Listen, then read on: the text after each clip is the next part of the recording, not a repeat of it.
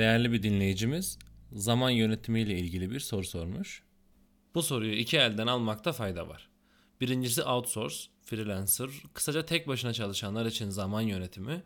Diğeri ise şirket altında yani ekiple birlikte çalışanlar için zaman yönetimi. Tek başına çalışan kişiler için zaman yönetimi oldukça önemli. Şayet doğacak bir zaman problemi yine sizi etkileyecek ve arkanızı toplayacak kişi yine siz olacaksınız. Bunu göz önünde bulundurmayı sakın unutmayın. Yoksa bizim de işimizle patlarsınız.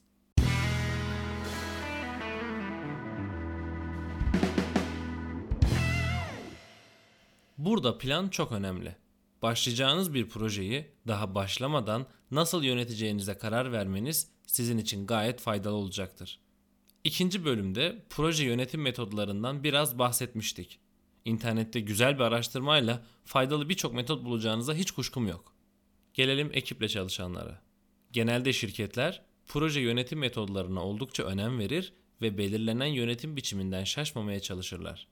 Yapacağınız iş ve süre bellidir. Dilerseniz işlerinizi bu süreye yayarak fazla strese girmeden işlerinizi teslim edersiniz. Ya da benim kişisel düşüncem ki ben bu şekilde çalışmayı tercih ediyorum. Çalışma temponuzu yüksek tutarak size verilen süreyi güzel kullanarak işleri erken bitirir, kalan süreyi kendinizi geliştirmeye harcarsınız.